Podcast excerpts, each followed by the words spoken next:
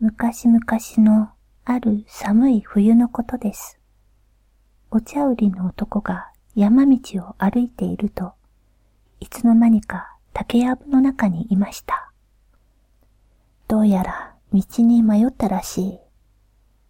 男が薄暗い竹やぶをさまよっていると、ふと大きな屋敷の前に出ました。こんな竹やぶの中にお屋敷とは。屋敷の庭には季節外れの梅が咲いていて、とても良い香りが漂ってきます。ほう、なんとも良い香りじゃあ。すると突然、若くて美しい四人の娘たちが、梅の木の陰から現れました。あら珍しい人間の男の人だわ。どうぞうちの中にお入りくださいな。男は娘たちに案内されるまま、屋敷の中に入っていきました。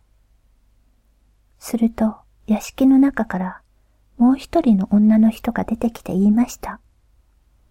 私は娘たちの母親です。どうぞ今夜は泊まってくださいませ。そして母親と娘たちは男をごちそうでもてなしました。次の朝、母親は改めて男に言いました。ここは女だけの家で、あなたのような男の人が現れるのを待っていました。娘は四人おりますから、誰でも好きな娘の婿になってくださいませ。男にとっては夢のような話です。わしでよければ喜んで。こうして男は長女の婿になりました。やがて冬も終わり、暖かい春がやってきました。ある日、母親が男に言いました。今日は日和がいいので、娘たちを連れてお花見に行ってきます。すみませんが、留守番をお願いします。もし退屈でしたら、家の蔵でも見ていてください。と気に入ると思います。でも、四つ目の蔵だけは決して開けてはいけませんよ。わかった。四つ目は見ないよ。さて、女たちの出かけた後、男は何もすることがなくて、ぼんやりとしていました。暇じゃ。そうじゃ。蔵の中でも見てみるか。男はまず、一番目の蔵の戸を開けてみました。すると、ザザーと波が男の足元に押し寄せてきました。不思議なことに、蔵の中には真夏の海が広がっていたのです。空にはカモメが飛んで、真っ白い砂浜にはカニがいます。海は気持ちがいいのそれから男は二番目の蔵を開けてみました。そこには美しい秋の山がありました。赤や黄色に色づいた木々があり、大きな柿の木には真っ赤な柿の実がなっています。もみじに柿とは風流じゃのう次に男は三番目の蔵を開けてみました。すると中からビューッと冷たい風が吹いてきました。蔵の中は一面真っ白な雪景色です。うう、寒い寒い。冬は苦手じゃ。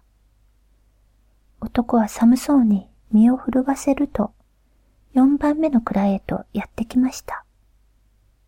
そして戸を開けようとした男は、母親が出かけに行った言葉を思い出しました。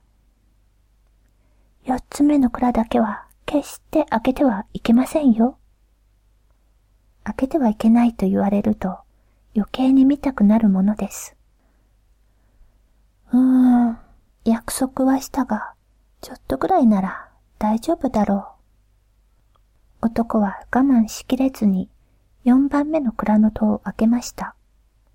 ほう、これは見事だ。蔵の中には暖かい春が広がっていました。さらさらと流れる小川のほとりには、桃色の花が咲いた梅の木があり、梅の木には5羽のウグイスが楽しそうに飛び交っています。ほーほけきょ。ほーほけきょ。ウグイスがとても美しい声で鳴きました。ウグイスじゃ、綺麗じゃな。でも、ウグイスたちは男の姿を見ると、びっくりしたように泣くのをやめて、どこかへ飛んで行ってしまいました。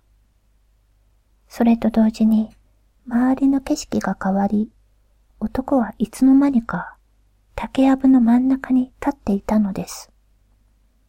あれ？蔵は？屋敷は？男がキョロキョロしていると、どこからともなく母親の声が聞こえてきました。約束を破って4番目の蔵を開けてしまいましたね。私たちはこの竹やぶに住むウグイスです。今日は日和がいいので、みんなで元の姿に戻って遊んでいたのです。あなたとはいつまでも一緒に暮らそうと思っていました。しかし、姿を見られたからには、もう一緒に暮らすことはできません。さようなら。そんな。男は仕方なく、一人で山を降りていきました。